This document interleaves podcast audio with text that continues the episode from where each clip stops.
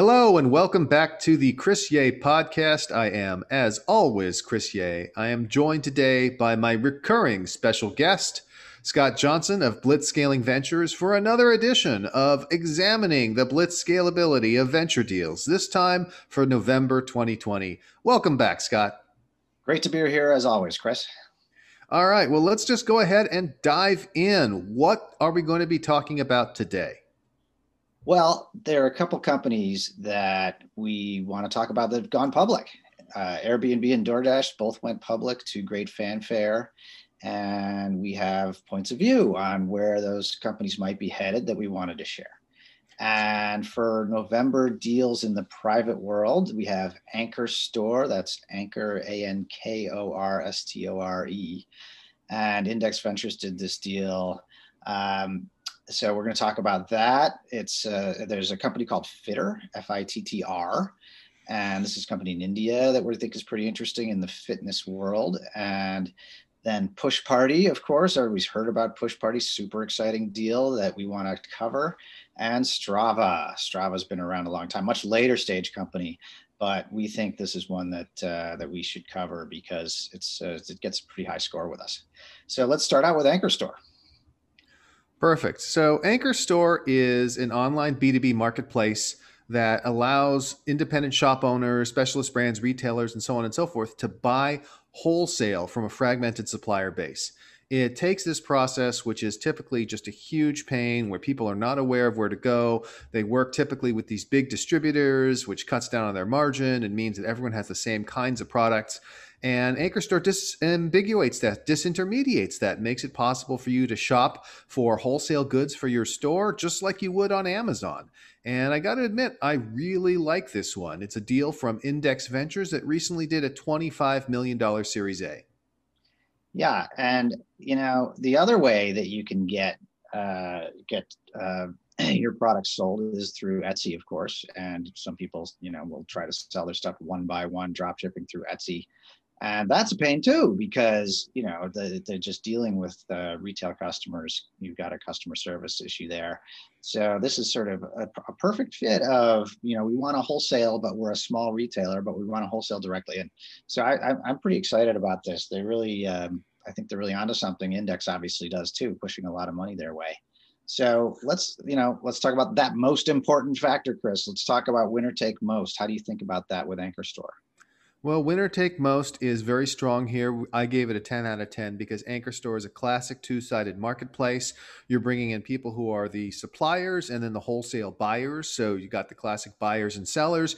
You also have something which is present in Airbnb that really helps on the viral growth and distribution side, which is the fact that the buyers can become sellers and the sellers can become buyers. So it has a lot of those great marketplace characteristics. So we give it 10 out of 10 on winner take most. Now, we didn't give it a 10 out of 10 on viral growth or distribution. That's primarily because these are fragmented marketplaces. It's not very easy to go ahead and find the suppliers. It's not very easy to go ahead and find these buyers. But as I mentioned, they do get a decent score. I gave them seven out of 10 because of the fact you have the bleed over from buyers to sellers and vice versa. Yeah. And um, so pretty strong start, right? I mean, those are the two most important factors. Those add up to almost 60% of the total score. So really important that you have a strong start there. And um, well, so now let's go through the rest of the factors because they also certainly count and product market fit being one that of course if you don't have it then you're going nowhere. So what do you think about that yeah, product market fit looks to be very good here. So part of it is we're looking from the outside in. I'm not a retailer, you're not a retailer, so we can only go based off of our instincts. But I went onto their site and began looking up different products, and I found they had a pretty good selection of the kinds of things that I might stock if I were running a store. It wasn't the case that you would look up something like sweaters and find one sweater. You'd look it up and find 27 different possible vendors and different products and SKUs. So I felt like they had done a good job of already getting pretty good selection overall. And that's really the key measure of product market fit for a marketplace. It's the liquidity of the marketplace. How likely are you to find what you're looking for when you're a buyer? And it already seemed to be very good. Although, again, it could always be a little bit better. It still wasn't like an Amazon experience where you find hundreds of options.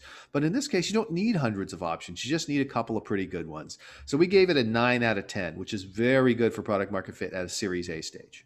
Yeah, and from the seller's point of view, you know, what do you do to get your products in front of this diaspora of buyers? Well, it used to be you had to go to a trade show or 10 and so just getting your product out there in front of people was really hard. You just have to show up and stay in a hotel and all that. And, and so it's partly, I guess, a pandemic play here where something needed to happen to get product in front of, uh, of buyers. Buyers wanted new, interesting products. Sellers want to get their product out there. And so it's just a natural uh, out, I guess, uh, result of the pandemic that Ankorstore's had. Pro- I'm, I'm betting they've had a good year. Oh, I um, guarantee they've had a good year. I also think that this is one of the interesting elements of pandemic dynamics. In many ways, the industries that are going to see the most permanent change as a result of the pandemic are the laggard industries. And the reason is those laggard industries, you had a bunch of conservative decision makers who were unwilling to go digital for legacy reasons. They're old, they're stodgy, they're conservative. And the pandemic has run roughshod over that. It's made everyone realize, oh my gosh, we could actually have been doing this virtually the whole time. And so those are the places where there is a permanent change. And I suspect they're not going to go back to the old ways, at least not 100%. So I think this is a good environment for Ankorstore. And because of that, the remaining things that we talk about market size, gross margin, organizational scalability, operational scalability because this is a two sided marketplace and it's dealing in one of the broadest possible product categories, wholesale retail it gets a 10 out of 10 on each of those. I mean, that's top marks. That's a top score because it's a gigantic market and it's got phenomenal dynamics as a two sided marketplace. So, this is a company that's just incredibly exciting. It comes out at 82 out of 100. Remember, 80 out of 100 is the threshold for blitz scaling. So, this is a company we really like. And if they can figure out a way to more efficiently capture the buyers and the sellers and make that market as efficient as possible, uh, then you know the success. So really good effort by Ankorstore today, and best of luck to them with their with their Series A. Just a reminder that we're doing all this with public information, right? We haven't gone in and asked the CEO, so how do you do this? How do you do that? So in our process in blitzscaling ventures that would be the next step is to go to the ceos explain who we are how we want to help them grow and then dig into the numbers and really understand the business at a much more granular level. And that way we can make an investment decision. So this is our first screen but in our first screen Ankorstore crushes it. All right moving on.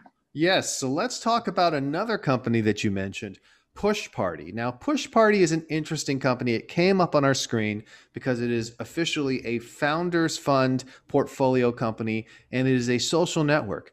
But then we began digging a little deeper into Push Party. So, what Push Party does is this is an application where the only thing you can do is there's a single button you can push. And if you push that button, every single other person who has installed the application gets a push notification telling them that you pushed that button. Now, this is a parody. This is an actual joke. I'm surprised they didn't save it for April Fools. It does have some interesting blitzscaling characteristics because you could argue it is winner take most. If you really want to be in on push party, you want to go to the place where you have the most people who've downloaded this app. It could be highly viral if you're telling people about it. But at the end of the day, it's just a joke because guess what? If this were successful, your phone would do nothing but vibrate constantly as people were pushing notifications. There's no communication. This is like yo, but pushed to an even greater level. Yeah, and uh, I guess it's an intelligence test because it crossed the wire just like every other deal, and so you know it's supposedly a seed investment from Founders Fund. Oh, we better pay attention to this one, right? And uh, well, it turns out that um, we're a little skeptical on product market fit and, and, and perhaps market size. All right. So moving on, there's a company called Fittr that I mentioned at the beginning, of course, and they're in India. And they, um, well, why don't you describe the app, Chris? So Fittr is interesting, and Fittr fits well with the next company on the list, Strava, as well, because they're both social networks that are based around fitness. Strava is primarily focused on running and sort of distance sports. Fittr is a little bit more around weightlifting. It used to be, uh, it used to have a name that involved squats, for example. The founder is a fellow we actually personally know. He participated in a boot camp where we were instructors, and he is a very fit guy. So quite impressive in that respect. And he's built up this fitness social network in India where people are getting together, they're communicating, they're supporting each other, they're finding coaches. And this is pretty exciting. Uh, part, there are a couple of reasons why it's exciting. First of all, because it is a social network and a marketplace. Those are two of our favorite business models, and those tend to produce really good results. So, when it comes to a winner take most side, you have a social network, which has strong winner take most characteristics because of network effects, and you have a two sided marketplace of coaches and people who are coaching clients, which is also very strongly a winner take most market with strong network effects. And then on the virality side, one of the things that you have happen is, of course, marketplaces don't always have the best viral growth or distribution, but combining a marketplace with a social network overcomes that potential weakness. The social network itself has incredible virality. So, on those two accounts, both winner take most and viral growth and distribution, we gave Fittr 10 out of 10, which is an awesome, awesome start. But Chris, our, our, our listeners are saying there are hundreds of these. So how could you know how could you be so excited about just this one? Well, this is what it always boils down to. It is a question of getting to critical scale and then letting those wonderful network effects pull you along.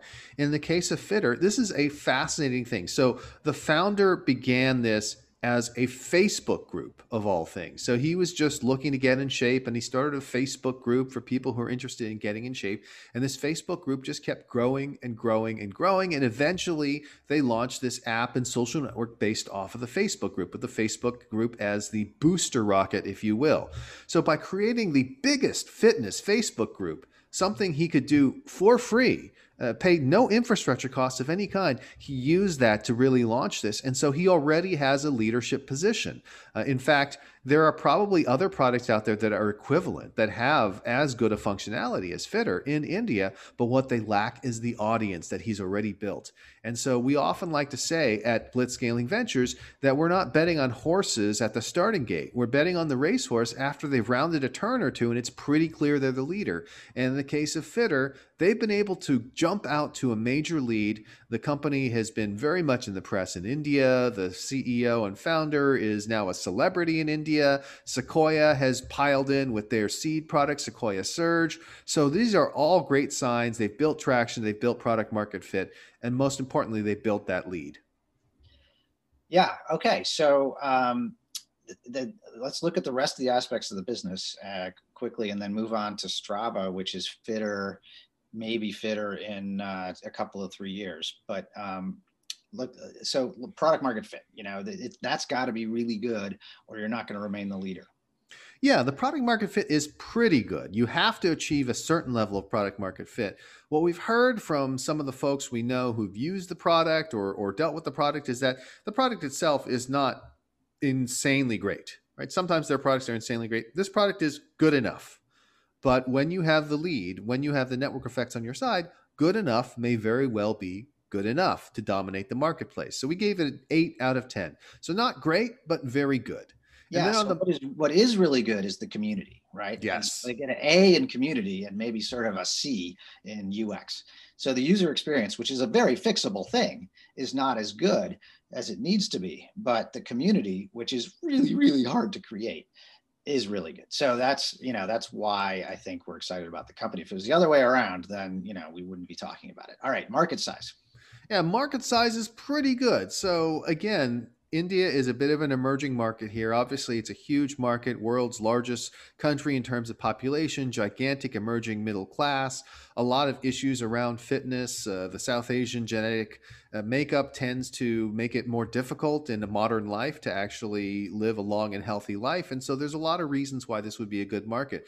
But it's still very early, just not a lot of money being spent. So we're giving it an 8 out of 10 as opposed to something higher. Again, good enough and we'll see the total score later on ends up being plenty good enough to be blitz scalable, but not a truly unbounded market.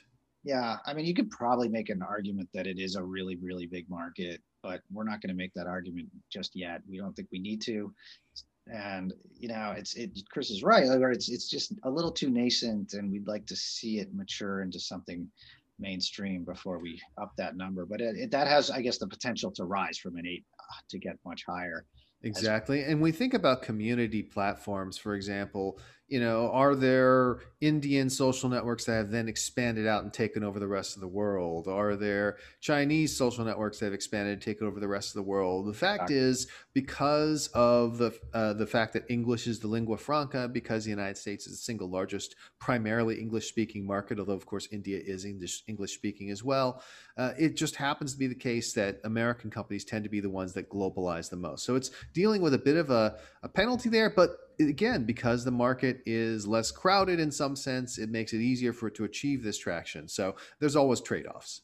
Yeah, so that brings up the question, you know, is, is there a sort of a regional winner take most, right? I mean, if you win all of India, that's pretty interesting market. Oh, absolutely. Not, that not that is still a word and winning all of India or winning all of China, even though you're regional, is still enough to be a hundred billion dollar plus company. So there's nothing wrong with that.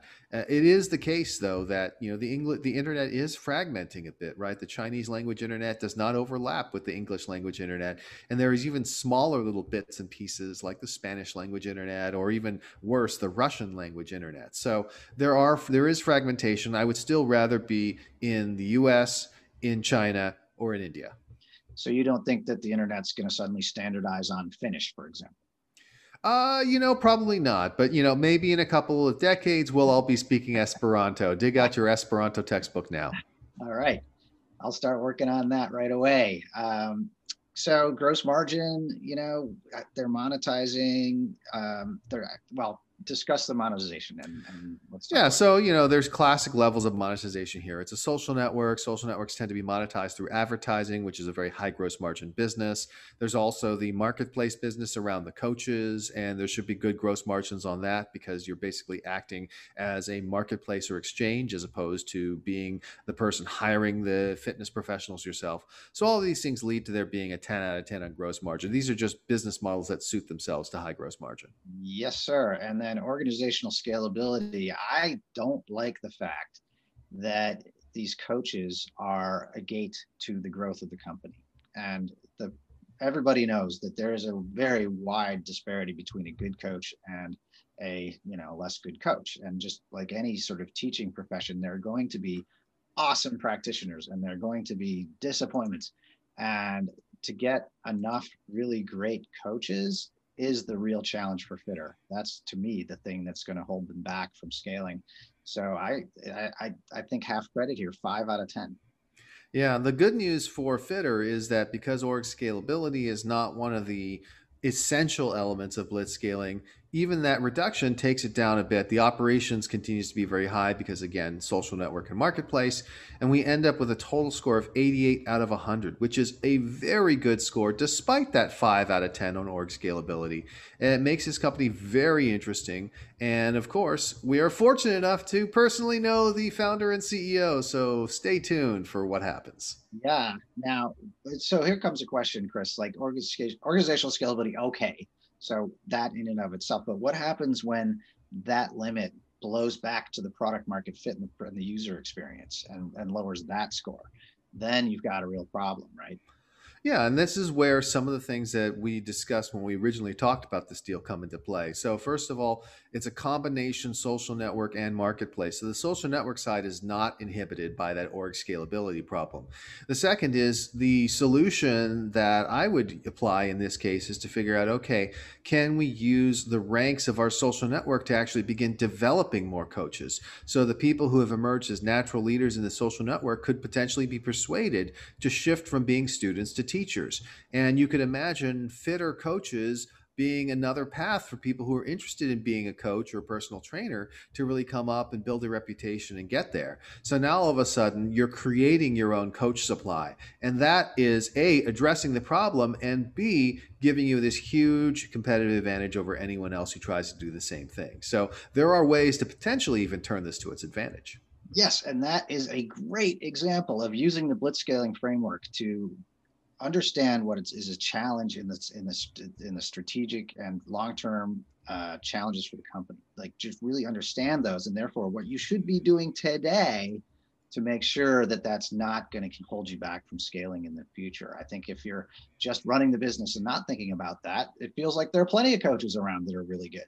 But you, you you you exponentially grow and then suddenly that becomes a real problem. And if you haven't prepared for that problem in advance then you're really going to hit the wall. So uh, I, did, I, I, get excited about that. Sorry, I, will I'll, uh, I'll calm down now and let's talk. well, you know, it's great when we find a company with such great characteristics that's only done a seed round where we personally know the CEO. That doesn't happen a lot. So I think the excitement is warranted. Okay. All right. All right. Now, so part of the excitement is because there is a success case in the US called Strava that you know there were many called and very few chosen for the leadership position in the social physical social workout challenge sort of world.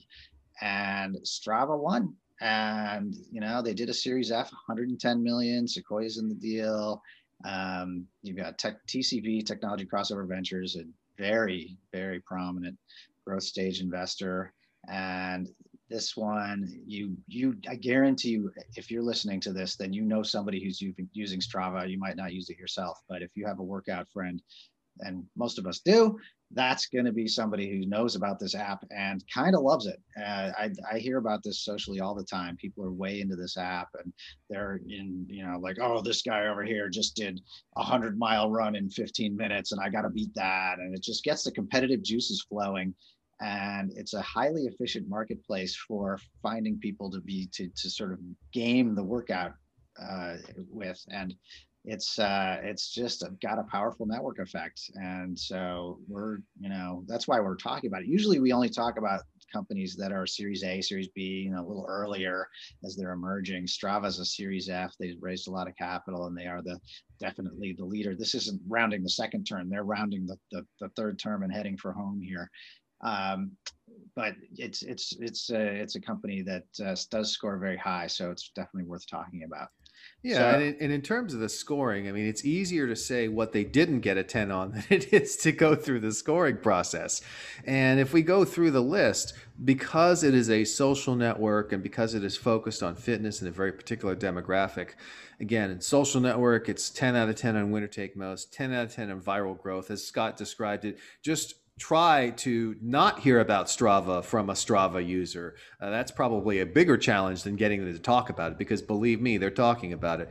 Product market fit, the people who use it are absolutely addicted. This is something that is a cornerstone of their life. It's incredible. Gross margins, org scalability, ops scalability. This is all social network 10 out of 10 out of 10 out of 10.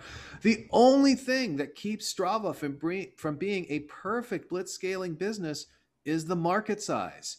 And this is one of those examples of trade offs. So Strava is so valuable because it focuses on this very particular market, the endurance athlete market. And the endurance athlete market is very wealthy, relatively speaking, has a high propensity to spend. These are all the reasons why it's a good business.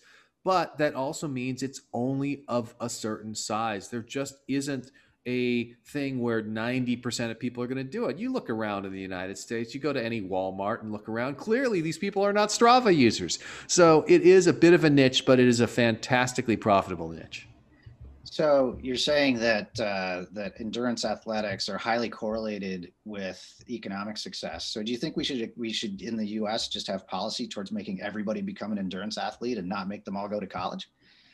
You know, I think if we started doing these uh, correlations, we would probably see a better correlation with that than with education.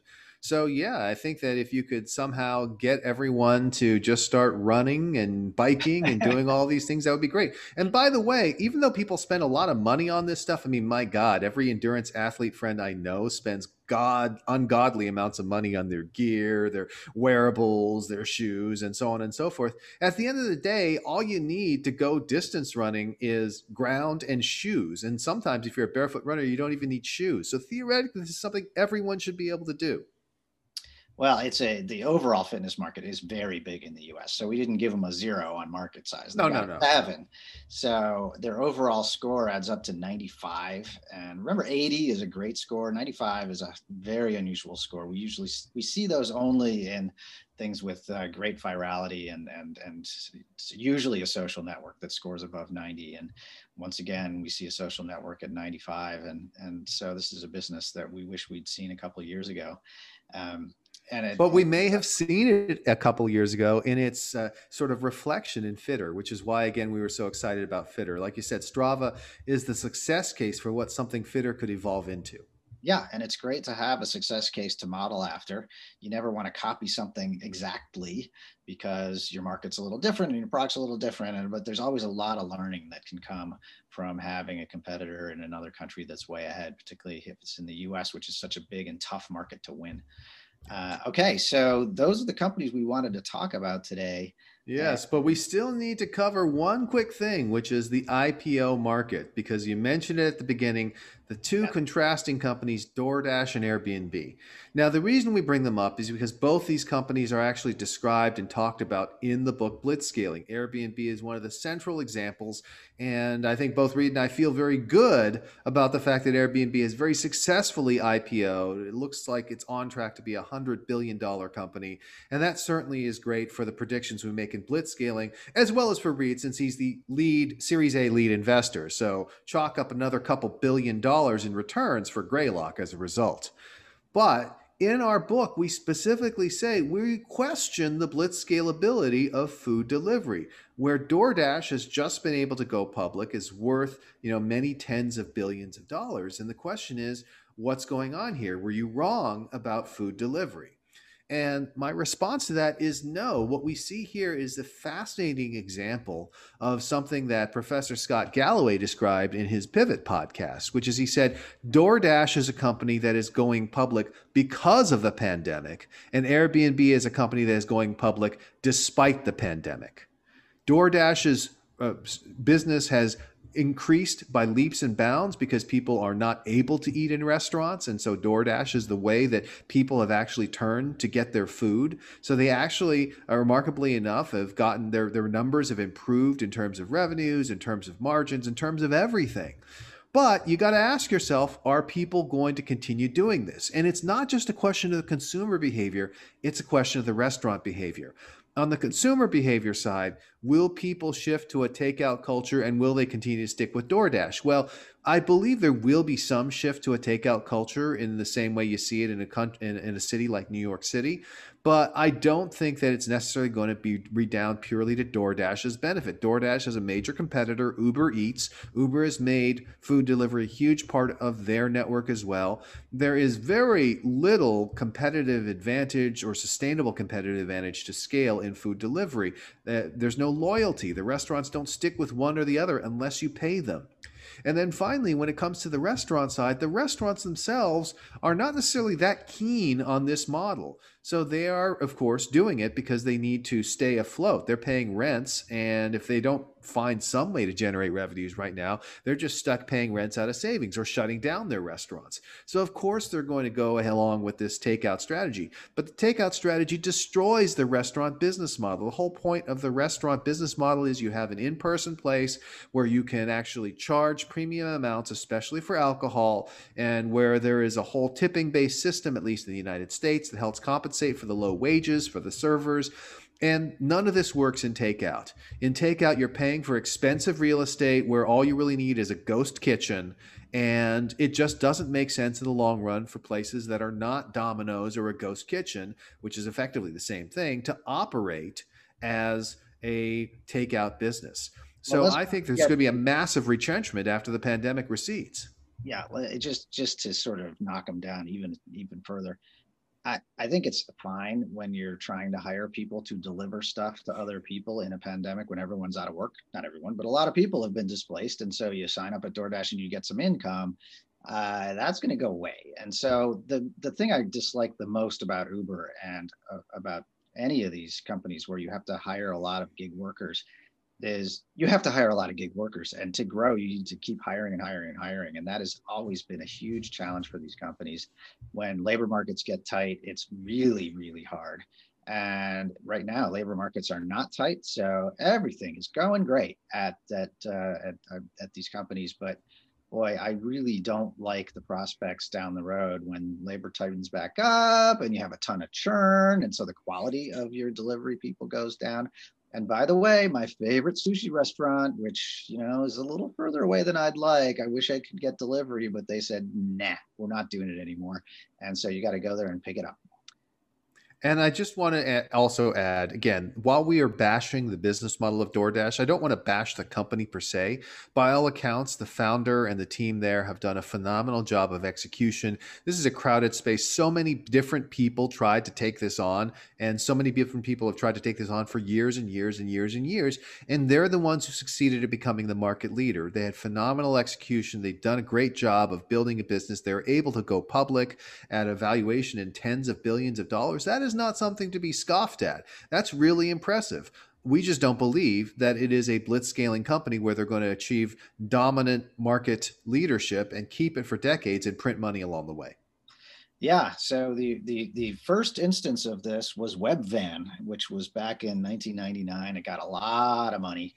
Uh, I think NEA was a big lead investor there. I can't I can't remember exactly, but I'm pretty sure that's true. Anyway, so they tried to sort of create a business right before the whole bubble burst, and that went away. But there, this has been an idea that's been out there for a long time, and these guys became the leader and pulled it off, and that's really hard and it's a great achievement.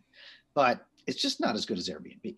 Yeah, with and again, part of this is if you think about what happens with DoorDash what are you doing? You are exploiting human desperation. You have restaurants that don't want to do takeout but have to do it because of the pandemic. You have drivers that want a real job but cannot get one because of the economic circumstances and therefore will do DoorDash deliveries for the equivalent of half of minimum wage.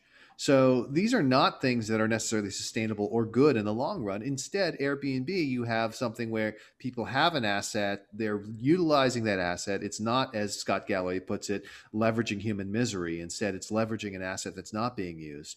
And so it's just much more sustainable over time. Again, DoorDash and its team has done a phenomenal job of execution. It's fantastic. The joke I made before the IPOs happened is both of them priced at around $40 billion market cap. And I said, one of the easiest things you could possibly do is to go long Airbnb and go short DoorDash because in a year, DoorDash will be below $20 billion in market cap and Airbnb will be above $100 billion.